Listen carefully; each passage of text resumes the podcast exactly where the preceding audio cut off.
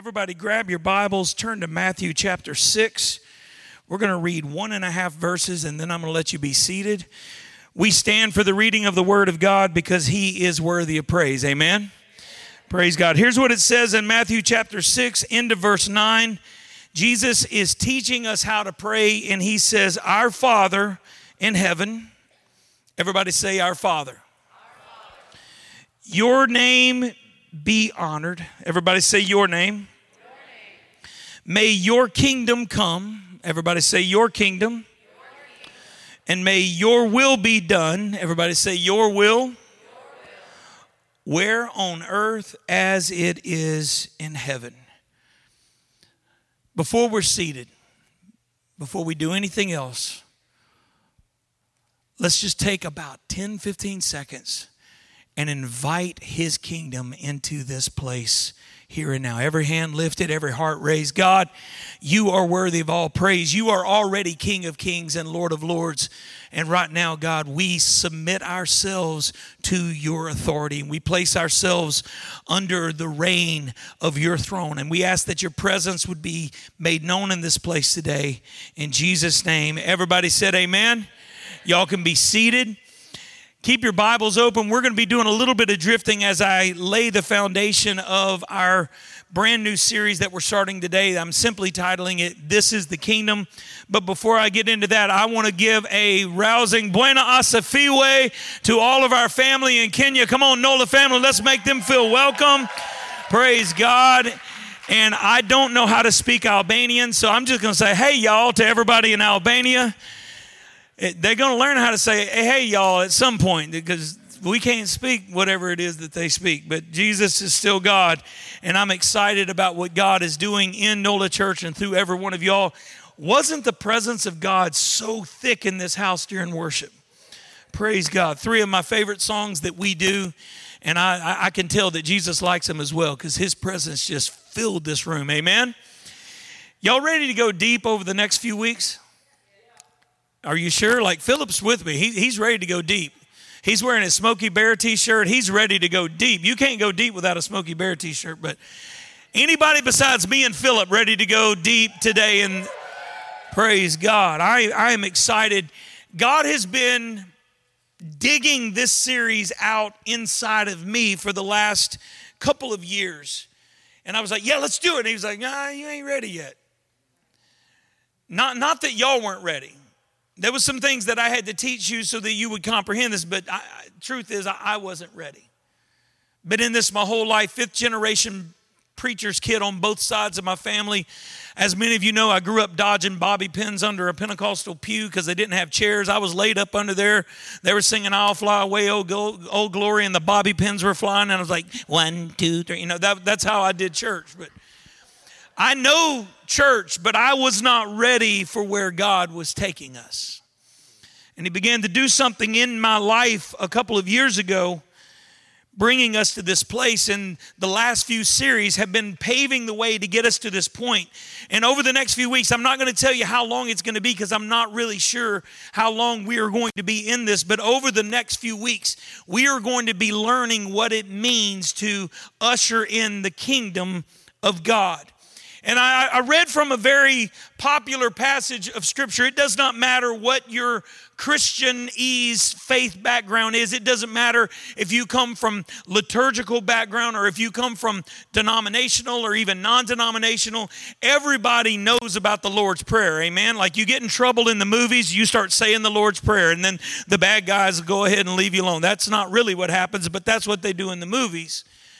And uh, depending on your background, you may have been taught that when you do something really bad, you got to say this prayer over and over and over. Or maybe like that's the one scripture you knew to remember besides Jesus wept. By the way, that one's shorter. That one's easier to remember, but um, like for various reasons, we know this scripture. We, we know about the Lord's Prayer, but there, there's a lot of things that we don't know about the Lord's Prayer because we still look at it as something that we should pray. And notice this Jesus, if you go back in at the beginning of this section of Matthew chapter 6, the disciples came to Jesus and they said, Lord, teach us to pray. There's a couple reasons they did this. First off, they saw this rabbi praying in a way that no one else in the in the time was praying. They saw something different about the way that this man from Nazareth was praying. And at this point, they, they weren't really quite sure who he is. They, they had an idea. They maybe the surface was being scratched a little bit, but they were starting to see there's something different about him. And one of the things that was highlighted was the fact that when he would pray, he would pray with authority. And he did not say, pray this prayer, which is why it's very interesting to me that liturgical Christianity or liturgical faith says, pray this prayer. Jesus never said, pray this prayer. It's no mistake to me that Hollywood gets it wrong and says, oh, when you get in trouble, pray this prayer. Jesus never said, pray this prayer. He said, pray like this. In other words, I'm going to give you a pattern of prayer. And if you can learn this pattern of prayer, if you can learn the fundamentals of this foundation, there's going to be something that happens in your communication between you and the Almighty, between where you are in the middle of your hell and the throne room of God. You're going to find that direct line connection where the, the old school operator unplugs this plug and plugs it in here, and you've got that direct connection where you know that you are in the throne. And somebody besides me know that that's exactly how I want my prayers to function. If it, I don't know how to pray, go, go read Matthew chapter 6. Go read the Lord's Prayer. Notice the pattern. You can go on nolachurch.com or on our YouTube channel. We've done a lot of teaching about the Lord's Prayer and how to use this, and we're happy to help you. And even on Wednesday night, if you want to learn how to pray, come up here on Wednesday nights. We've got a small group right here in the theater where we, we pray, we go deep in the presence of God, and you can learn how to pray.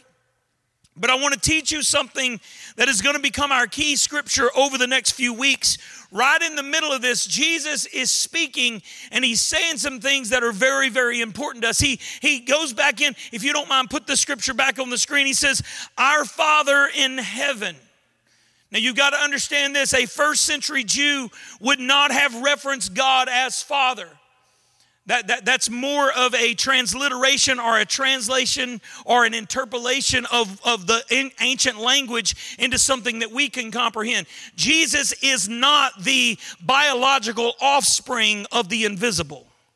Jesus is the physical manifestation of something that we cannot see.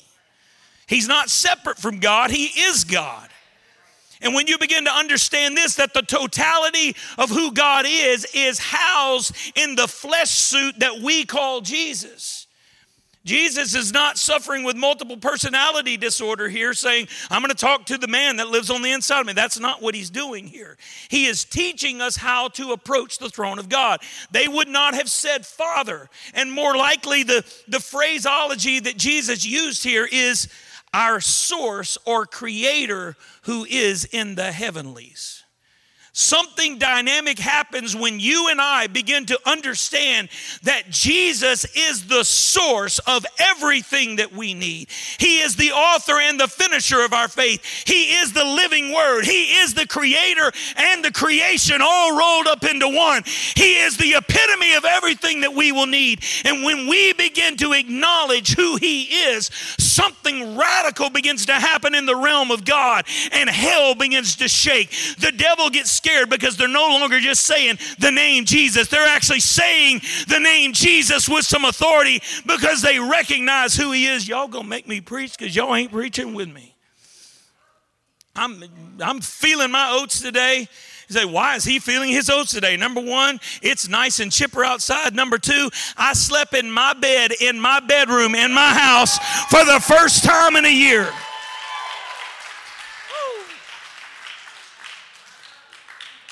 Isaac, they're going to make me run the aisles. But anyway, our source who is in the heavenlies. What does that mean? Our source who is the realm of God. I acknowledge who you are. You're not some religious figure. You're not some app I add to my. Oh, I'm not even in the intro, and I'm, oh, just the opening scripture. Just may your name, what is it? What's in a name? Identity is in the name.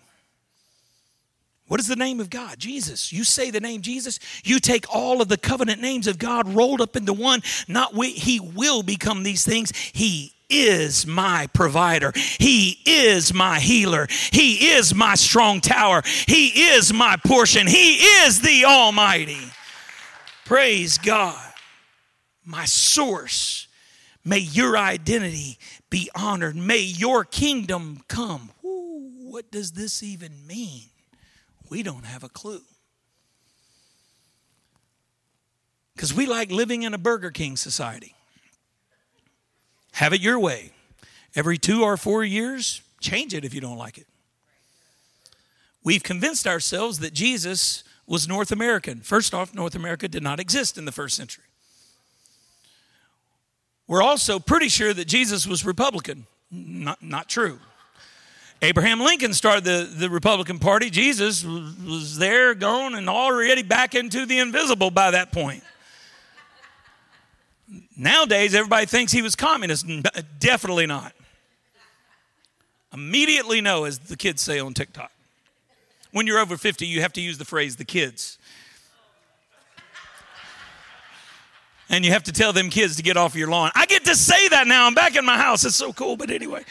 Get off my lawn. Anyway. May your kingdom come. What is he even talking about? Y'all, here's the thing when the kingdom of God comes, our world ends. I'm not talking about the day to day going, I'm talking about everything in our agenda is no more when his kingdom comes. But when his kingdom comes, his will is done in our realm like it's already been done in his realm. Whew, I could just give an altar call right there. That just there's so much in that one and a half verses of scripture, but he gave me some more to say. Y'all ready to go deep? Here we go. If you need a title today, I'm simply titling it. Everybody get your sword hand out. If you want to know how to hold a broadsword, you got to talk to Tim after church. He'll take you LARPing in Lafreniere Park. I'm kidding. He doesn't do that anymore. But uh, I'm kidding. He doesn't do that much. But uh, Here's today's title Long Live the King. Everybody say me, say, Long live the King. And if you need a subtitle, you didn't ask for it, but here's one we have to accept the sovereignty of King Jesus. Y'all, as believers, we do not live in a democracy, we live in a monarchy with a divine sovereign who is King Jesus, who is the Savior. What is the difference between a monarchy and a democracy? In a democracy, that there's representative government. You get a vote, supposed to get a vote, and what happens? If y'all get a vote and what happens, help me vote out the insurance commissioner so we can get another one. Because the one we got ain't doing a good job. Y'all voted for him. I didn't vote for him. Y'all need some help. Uh, n- never mind. But in a monarchy, we don't get a say in what happens. And this is why nobody preaches this, especially in North America. Because modern day and postmodern Christians want it our way immediately. I want it with no lettuce, extra tomatoes, hold the onions, add a little mayo, extra mustard. You put that ketchup stuff on there, I'm going to throw it back in the window. And by the way, I want it in less than 30 seconds so I can get back out on the road and do my thing. God's realm ain't Burger King, y'all. This is not a democracy. We don't get a vote in what happens. He has already established His will. His kingdom has already firmly been established in the realm of God. It is ours not to say, Can I have a say on that? No, it is ours to say, Let your kingdom come. Let your will be done on earth in the realm that I live, like you're already doing it where you are. Something amazing happens when we shift our focus from lobbying for our preferences and lobbying for our comforts and our opinions.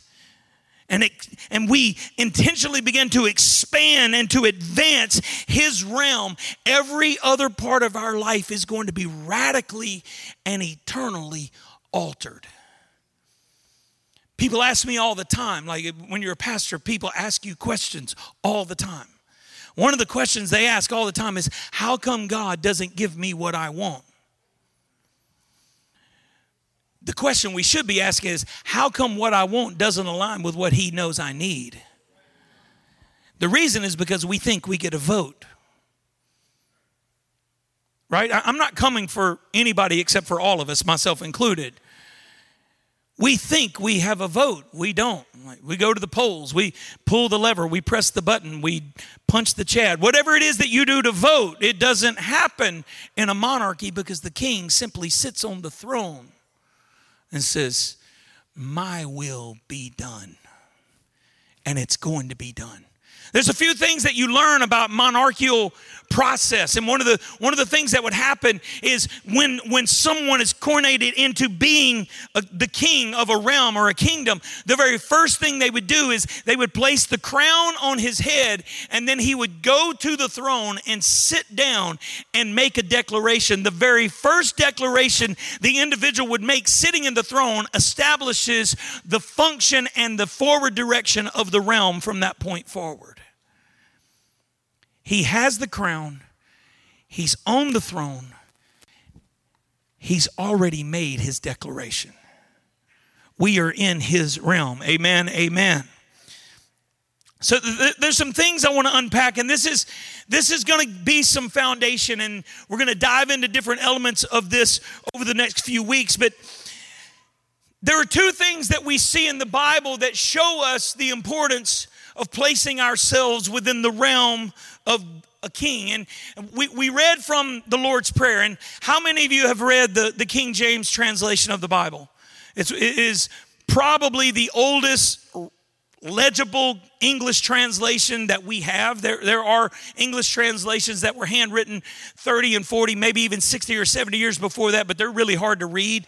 My wife, for Father's Day a few years ago, got me a page from a Wycliffe Bible that was 60 years prior to the very first printing of a King James translation. It was handwritten in English, I think. I couldn't read none of them words. Y'all was nowhere on the page. I was completely lost. But the King James is a fantastic translation. It's extremely poetic in nature.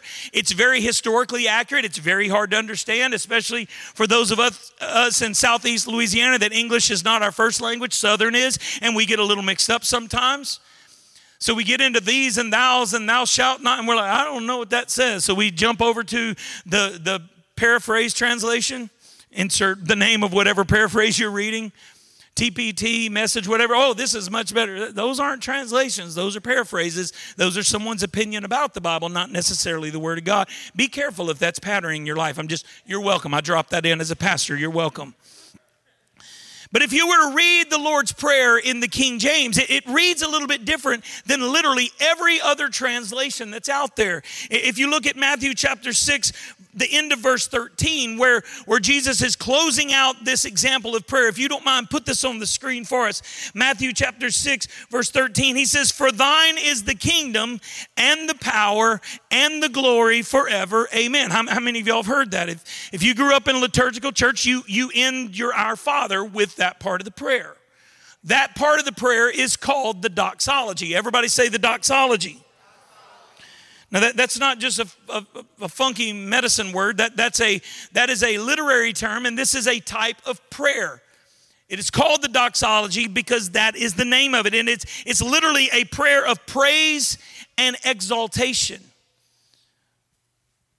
But this prayer is not biblical. You say, well, it's in the Bible. Well, if you've read the King James translation, you probably think King James from England James the first or James the third, whichever one it was, you think he's the one who, no, it was just named after him because he's the one that the translation was completed while he was king. Henry VIII, I am, I am, he's the one who started the translation process. And the reason is because he was leaving the Catholic Church. He was taking the nation of Britannia away from the Catholic Church because he wanted to divorce his wife. The Pope would not allow him to do that. So he said, choke it. I'll start my own religion. Sounds a lot like Americans nowadays, but and he, he said, I'm going to do it my way, Burger King style. And so he starts the translation process. You're like, well, I don't want to read the King James. Don't be dumb. It's a very good translation. But there's something about Matthew's gospel. In fact, they were history tells us that Henry VIII was in a planning session for a military conquest, and he is meeting with all of his what we would call a cabinet, and his chief translators were in the room as well. And he's talking about the advancements they're going to make. And as they are getting ready to leave the room, Henry VIII, history tells us, turns around and says, Hey, by the way, at the end of the Lord's Prayer in the Gospel of Matthew, I want you to add the doxology because it just flows better. Okay? If you're like me, I immediately go, why you adding to the word of God? You know, like, why are you doing all this? Well, I, it's a great question. Is it bad? Not necessarily. let me explain to you why. He added this to the Lord's Prayer because the doxology having a Catholic origin was a part of the daily prayer and adoration statement that the people of the day would add to prayers. It was kind of like saying amen at the end of the prayer. It's not necessarily evil, but it's not what was in the original text, which is why 99.99% of all the other translations and paraphrases do not include the doxology here. But why is the doxology important? Y'all had no idea y'all were going to Bible study today, but welcome to the second Sunday of October as we learn about the kingdom. Y'all ready for class? Here is the historical and biblical foundation for this. In the Catholic realm, it was called the doxology. But in the Hebrew realm, it was called a kadishim. Now, I don't speak Hebrew very well. Harry's going to help me learn how to speak it a little bit better, but I, I, don't speak it very well. So if I butchered that, no emails, please. Email somebody else. I don't care. I'm, I'm reading all the emails from the Nigerian prince who's sending me all the money, and I don't have time to respond to you. But anyway. So, the, the, doxology, while it is liturgical in background, it is actually based off of an ancient Hebrew practice called Kaddish, which is a, also a Hebrew prayer of praise and adoration that actually exalts the name of God. And in Hebrew culture, throughout the Old Testament, you can see this, and even into the New Testament, you can see in the Hebrew culture that there are times that they will pray these prayers of adoration and, and, and exaltation and praise to the name of God. And one of the most famous catechisms that we see in the Bible is out of Ezekiel chapter 38, verse 23. And there's something very interesting about this. You're like, what does this have to do with the kingdom? I'm about to show you. Just be a little bit more patient. I'm over 50 and I have to preach slow. I'm gonna get lost. Here, here's what it says in Ezekiel 38 23. This is God speaking, by the way. He says, I will exalt and magnify myself. Notice the difference. I will exalt and magnify myself. I will reveal myself before many nations. Then, y'all, y'all know we've been studying the if then statements throughout the Bible. He's, he's right in the middle of a prophecy from Ezekiel. Like Ezekiel's prophecies are burly. They will mess you up when you read them, like, oh my God, God is rough. Keeps calling us to repentance. He keeps calling us to life change. And he says, if you'll do all this, then this is what I will do. I will exalt and magnify myself. I will reveal myself before many nations. Then they will know I am the Lord. And so the Hebrews, ancient Hebrews, would lean into this scripture and they would pray this prayer. Why? Couple reasons. The reason they would pray this prayer is first off, this is what God said about Himself. Man, I wish God was in my life. Are you saying what He says about Himself in your life? Are you saying what you think about your life in your life, wondering why he's not getting involved in what you're doing in your life? When is the last time you got involved in who he already is in your life? So they would add the Kedishim to the end of the prayer, or they would actually just say this prayer out loud to invite the invasion of the kingdom of the Almighty into whatever circumstance they were going through. And they would pray this and what they were doing is they were praying and they were appealing to God for him to fulfill his own declaration about himself. You see, there's an understanding that they had that oftentimes we postmodern individuals do not have. We think we have a say. The ancient understood I have no say in the realm of the one who sits on the throne. And it's a whole lot easier to go through life allowing someone who sees all, who is all, who has already been through anything you're walking through. It's a lot easier to trust his direction when you simply take your crown of authority off your head and cast it at his feet and say, You're God, and I'm nowhere near it. I, I, I say we, we start our own Kedishim. Is, is that okay? Jesus, you're God. I ain't.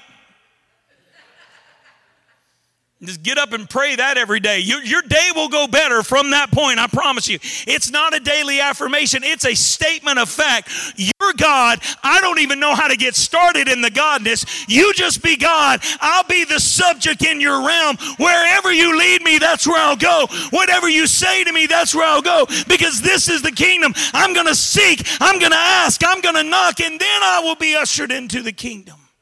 Man, this is good stuff. Man, I'm preaching better than y'all responding, but Here's the thing about both the doxology and the various Kedishims that we see in the Bible. Both prayers acknowledge the sovereignty of King Jesus, both of them. Both of them acknowledge the sovereignty of King Jesus. That's why there's nothing wrong with praying the doxology at the end of the uh, of the Lord's prayer. If you're if you're praying through that, you're reading through that in the Gospel of Matthew in the King James, there's nothing wrong with you adding that because you are appealing and you're acknowledging the sovereignty of King Jesus. And I keep saying King Jesus because I want you to understand who he is, not who he was, not who he will be, who he is when you and I begin to acknowledge the sovereignty of the sovereign who sits on the throne already, whether we like it or not, something begins to change. But I want you to see this. There's something very powerful that we can learn from the history of both the doxology and the various Kedishims. Yes, King Henry is the one who instructed it to be added to what we now know is the King James Bible. But why did he do this? He was the sovereign of the Britannic Empire. And in this culture, which is one of the reasons that he pulled England out from under the thumb of the, the papal system at the time, because the papal system was establishing the, i'm going to get some emails over this but it's still true you can't you can't argue with truth here you go the papal system established that the pope was the physical manifestation of god in the world jacked up. You're welcome. But in the in the Britannic system, the king was the physical manifestation of God to the kingdom. It, it's what they believed. But notice this King Henry VIII, as messed up as an individual as he was. And if you don't know about that, just go do a Wikipedia. Wikipedia gets it about 99% close. You will see just how messed up this individual was. Do not watch the show Tudors, it's way too much fast forward. You don't need to be putting that stuff into your life.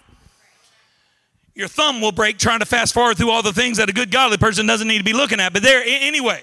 How do you know? Because I made the mistake and I finally turned it off. Don't need to watch that. Saved you the trouble. You're welcome. I, I go out before you to pave the way. Anyway, that's so stupid. Don't laugh at that. King Henry VIII recognized something about the sovereignty of Jesus. And he said, This is why it flows because he is the king. And I recognize his sovereignty because I am a king. He ain't even a godly man, and we're learning things about Jesus from him. In his kingliness, in his authority, he was the ultimate authority. If he said jump, everybody didn't even ask how high. They just started jumping, hoping it would be high enough. Before the ump was out, the jill was out, and they were already hopping. But King Henry understood that Jesus Christ is sovereign. He recognized that his own authority was even subject to the sovereignty of the Almighty incarnate. And he said, This is why this flows better. It establishes firmly for all time who Jesus is. It's pretty amazing. But notice this. As, as awesome as that is, and by the way, every one of us should follow Henry VIII's pattern and acknowledge that Jesus is way more sovereign than we could ever be. The ancient Hebrews recognized themselves as subjects of a divine king. Why was God so offended when the people asked for a king in the Old Testament? Why, why were they so, why was he so offended? Why did he say, like, I'll give you what you're asking for? Because when they asked for Samuel to anoint a king, what they were saying is, we want a sovereign we can see. But in praying the Kedoshim, they would acknowledge who God is. A, a pagan king acknowledges his sovereignty. And a chosen nation firmly established from day one out of the loins of Abraham by God for the purpose of being the light to the nations, they acknowledge fully who God is. And we fast forward into our time and we get offended when the king doesn't give us our juice box.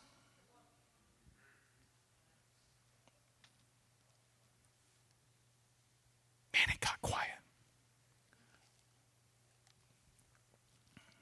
Y'all still like me? Y'all ready to learn the other side of this? Like, please, page two, please. Y'all, our lives are directly impacted by our acceptance of Jesus' sovereignty. You can argue with it all day long. Your life is directly impacted by this argument. Well, let me tell you what Calvin wrote. Who gives a flying rat's toenail what Calvin said? Well, this ancient, who cares? Tertullian can't even say his name good. Like, why does it matter? What does the king say about himself? Notice this when we say Jesus is sovereign, we're not making him king. We're accepting the fact that he has already been king before he ever said, Let there be anything. We're simply placing ourselves under the sovereignty that always has been and always will be. And this is what radically impacts our lives. So uh, here's what I want to do real quick. I, I want to fast forward in the laying of the foundation for the next couple months. I want to fast forward into the book that so many of you love so deeply and immensely, Revelation chapter 17. I want us to go there real quick. And, and everybody thinks that the book of Revelation is the book about the end times. It's not. Everybody thinks the book of Revelation is the scary book. Like, oh, the apocalypse of Jesus Christ. That means the scariness of Jesus Christ. No, that's not what that means. Oh, this is the wars of Jesus. No, the word apocalypse is a Greek word that literally means revealing of. The book of Revelation is the apocalypse or the revealing of Jesus Christ. In other words, as you read John's vision that God physically picked him up out of the Isle of Patmos and took him into the realm of God, into what he knew to be the future, and began to show him things about himself he is being revealed who Jesus is in full form. In other words, every bit of the veil that hides who Jesus is is torn down in the book of Revelation. Hey, believer, you need to read the book. You're probably not going to understand it, but that's okay. That's why right after the first year, we're starting an in depth Bible study going through chapter by chapter the book of Revelation because we need to know who Jesus is. Amen? There you go, commercial for next year. 23, here we come chapter 17, verse 14. Just one verse of scripture here.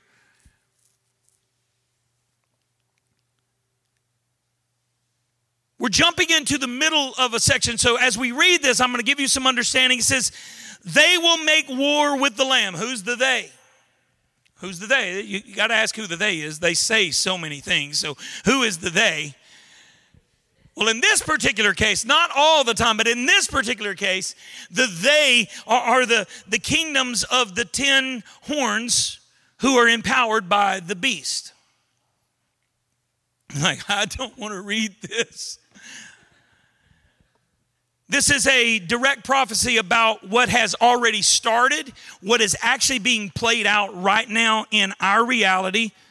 By the way, if when you read the book of Revelation and the book of Daniel and the book of Ezekiel and the book of Second Thessalonians, they all kind of tie together and they all point to what's happening in like the news right now.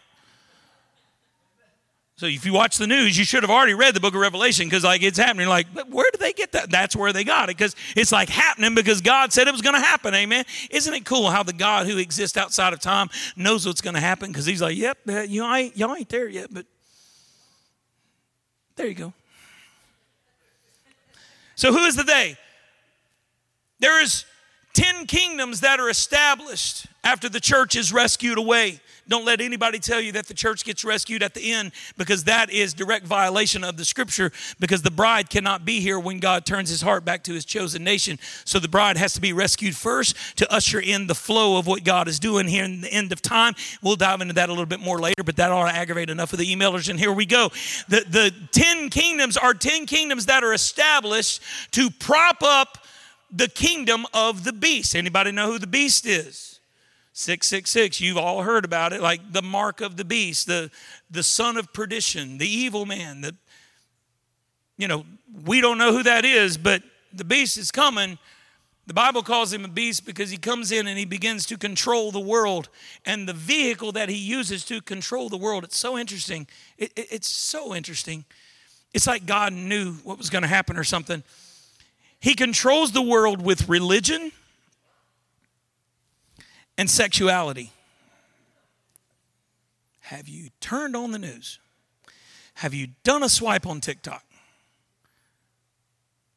Have you heard the talking heads talk about fluidity of gender? Is it any wonder? I don't know how that's going to happen. It's already happening. It's happening all around us. Well, that's just that's that's not hate speech. That's the Bible. Not hating anybody. I love everybody. I love the Furbies. I love the Broccoli's. And I'm not making fun. There are people that identify as vegetables. I love them. Jesus loves them. Men who identify as women, I love them. Women who identify as men, I love them. All God's creatures are created in His likeness and in His image. So I love them because He loved them first. And He gave Himself up for them. I don't hate them. I'm not maligning them. I'm reaching for them because they don't know who He is. But how is the end time going to happen? How, how is the son of perdition going to do his thing? He is going to usher in a revolution of religion and sexual perversion. And there are 10 kingdoms of the world that are established. And these 10 kingdoms who answer to the beast are going to make war with the lamb. But notice this but the lamb, everybody say, but the lamb. Who's the lamb? Jesus. But the lamb will conquer them why will the Lamb conquer them, Pastor? Because he is Lord of lords and King of kings. And those accompanying the Lamb, Pastor, those sound like really cool people. Who are the people who are accompanying the Lamb? I'm so glad you asked that question. The called. Y'all remember a series we did a couple months ago called Called? But they're not just called because many are called but they're also chosen because few are chosen, and even fewer are faithful. Everyone receives a call. Those who surrender to the call are the chosen, and the chosen who make it through the battle are the faithful. They are the ones who accompany the Lamb as he fights the army of religion and sexuality. Is this okay today? Anybody learning some stuff? Like I'm flipping stoked for where we're going over the next few weeks. My Bible nerd is going off on every level right now. Kim, is this okay? Here we go. You've got to understand this. In this moment, John is seeing a prophecy of something that will happen. It has not happened yet, it will happen. But in this moment, firmly, without question, without controversy, without debate, Jesus will prove his lordship. Jesus will prove his lordship. Well, I don't even know what a lord is. Great question because, again, we live in a democracy. We don't think monarchical, so we don't understand what a lord is. A lord is entrusted with responsibility over a portion of the king's territory. A king would sit on the throne and he would say, Lord Tyler, I'm going to give you responsibility over Algiers. Yes, bless your heart. But Lord Tyler, you may not feel like you're up to it, but I'm the Lord over you because I'm the king, and I'm giving you responsibility in the area where I've planted you. But I'm going to give you everything that you need to accomplish the task. You, just got to trust my kingliness. So, y'all catch that? I'm going to give it all to you, you're going to be Lord over this area. You're my representative in that region of my realm. Does that make sense? Okay, Jesus is going to prove his lordship over the earthly realm. Why is this important? Because the earthly realm was already given over to the devil when God kicked the devil out of the realm of God and he gave him the realm of the earth. That's why you suffer all the things that you suffer. You're living in a fallen realm that doesn't even belong to you, which is why you need the authority of Jesus as you go through life because without, without the authority of the word of God, you're not going to know how to fight the, the, all these authorities that come against you because we wrestle not against flesh and blood, but against principalities and powers and authorities in the heavenly realms. You are in the realm of the devil, but in this moment, Jesus Christ will firmly establish his lordship in the realm that he has already surrendered to the devil. Man, that's good. You may not like it as much as me, but that's flipping awesome. He is the Lord of Lords. But he's not just stopping with, I'm the one who's been given authority.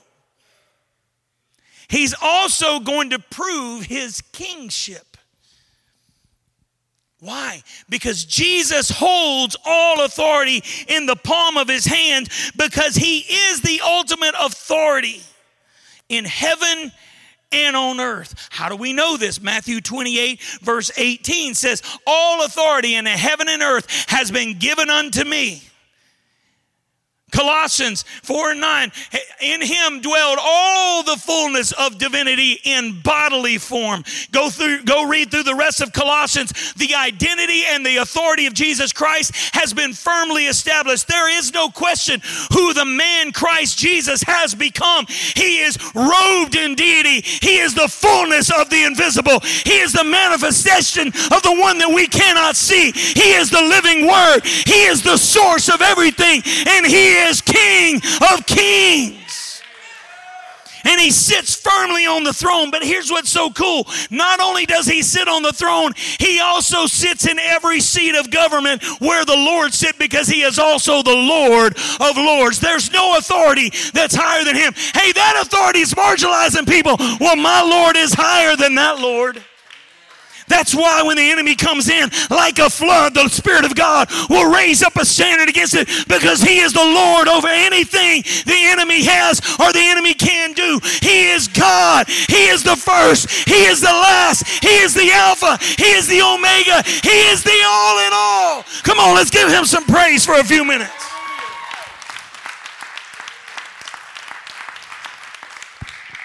You got to understand this, church. He is not only King of Kings, He is also the full expression of divine authority. He is Lord, or if you're reading in the Old Testament, He is Yahweh.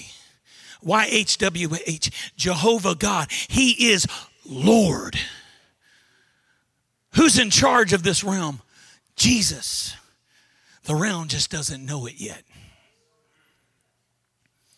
That's why when a child of God follows the pattern that the king set and says, Let your kingdom come. Let your will be done in this realm as it's already being done in the heavenly realm. We are inviting and paving the way for his realm to literally invade the hell that you and I live in. Anybody needs some God in your situation? Are you ready to acknowledge that he's in charge and you're not? This is where we go. So, because I'm a good non denominational pastor, I'm going to give you three ways to place Jesus on the throne of your life. He already sits on his throne, but he wants to sit on yours. So, three ways that you and I, and every believer watching, every believer who hears this later, for you to place Jesus on the throne of your life. First, acknowledge his sovereignty. Acknowledge his sovereignty. How do I do that? Repentance. We just spent a month and a half unpacking what repentance actually is changing our mind, changing our accents, our, our actions. Repentance is the posture of subservience. No one's going to tell me what to do. That's not repentant. That's why you keep going through the crap you're going through in your life. I don't like that. Me neither. We ain't king. Remember our catechism that we made up a few minutes ago? Jesus, you're God, we're not. I'm going to take on the posture of subservience. I don't like what I'm going through. Oh, God, be king. I suck at it. Does that make sense? So, first, we have to acknowledge his sovereignty. Number two, everybody say number two surrender to his word. Ooh. Well, I read the verse of the day. That's not surrendering to his word. I post it on my social media. That's not surrendering to his word. I have it tattooed on my back backwards so I can look in the mirror and read it. Now, that's not surrendering to his word. If you do that, wow. How do you surrender to his word? You sit at his feet. You sit at his feet. How do we know this? I, don't have time to get into it right now, but when you look in the in the New Testament, every time Jesus is unpacking the Word of God, he has the disciples and whoever else is there sitting at his feet. They are in a posture of learning. So many of us today don't want to learn anything from God. We just want Him to be our genie.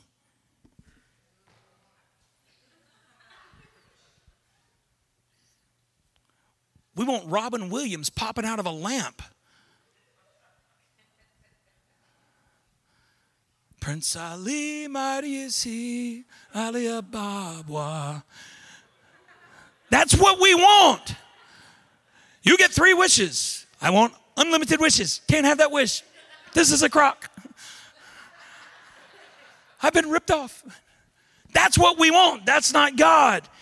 We need to be in a posture of learning and understand we don't know anything about this except what his breath, his pneuma, his ruach breathes into us. Y'all don't, spirit. If you're old school Pentecost, ghost. This is why that song we sang today, I need the Holy Ghost. I need the Holy Ghost and fire. That's not line. It's Halloween time. No, that's not what that's about. You need the breath of God active in your life, breathing into your situation. to where you are sitting in the posture of learning, you begin to learn and comprehend who He is and what He has already said. Number three, everybody say number three. You got to learn to live as a member of kingdom. Oh.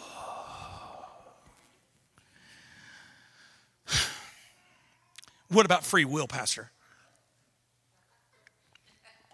Well, first off, religion is doing everything it can to get rid of free will and say that that's not a real thing. Politics is definitely trying to do that. Entertainment is trying to numb that out of people. The whole gender fluidity thing is to remove individualism. We don't understand that we have a choice in this. Here, here's the deal He's king whether we like it or not. There's nothing that any of us could ever do to make him not king. He's already king. Look at your neighbor say, He already king. But are you and I going to live as members of kingdom? That's our choice. You can, I can. All God's children can say, I don't want to live like that. And He's like, deuces. If you need me, I'm here.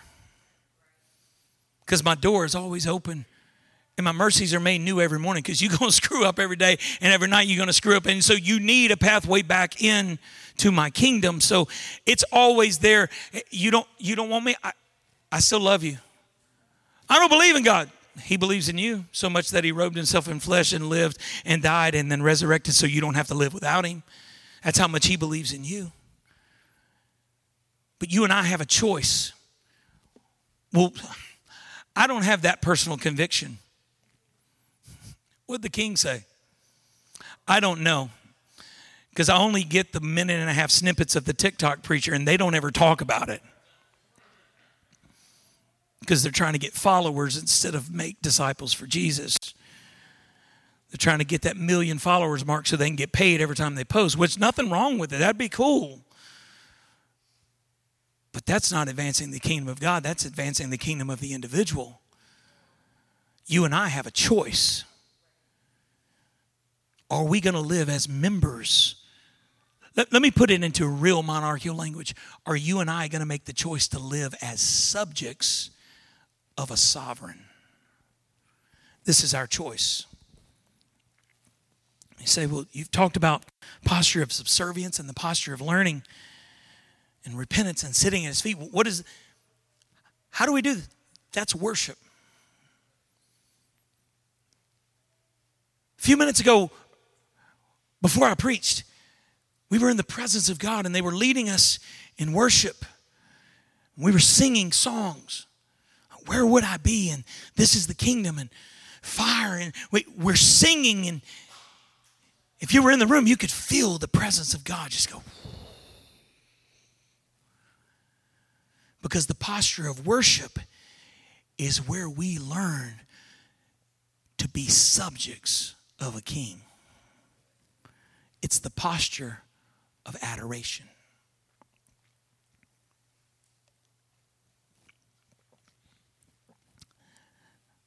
So I want to do something a little bit different.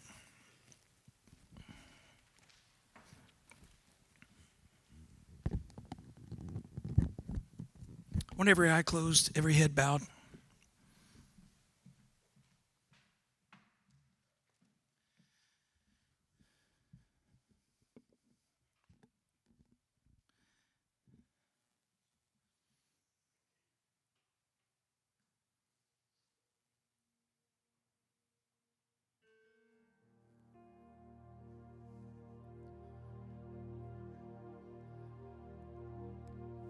We're not even going to understand what repentance is or even how to sit at his feet if we cannot first grasp what worship is.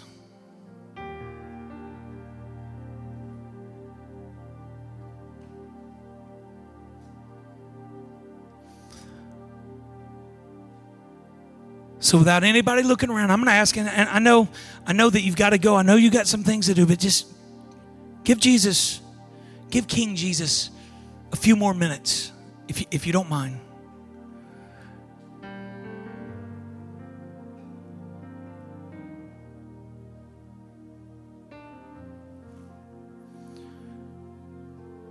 And I want to show you how we go into that posture of worship.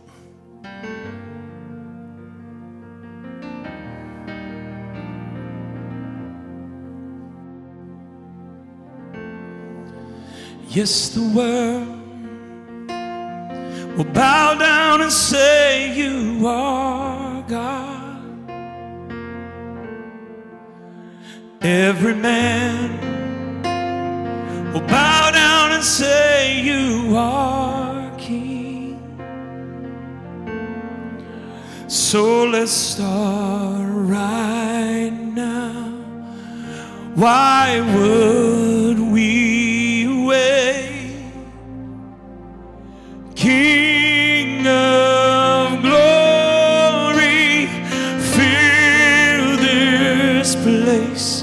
I just want to be with you. We just want to be with you.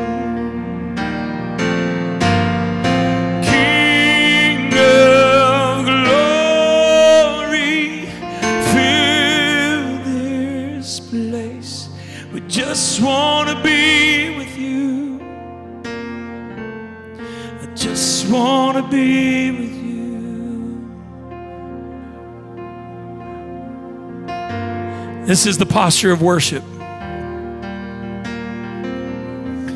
You can't even get into the place of repentance until you're first willing to acknowledge that He is greater than you.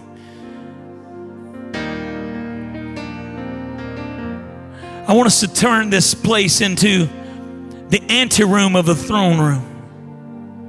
What is the anteroom? That's the place just outside where the throne sits. And this is where you prepare yourself to go into the presence of the sovereign. I wonder if there would be anybody else who would join me. If you want to come to the altar, if you want to sit right where you are, that's fine. But I want everyone to join me as we say, Yes, the world will bow down and say, You are God. Every man will bow down and say, You are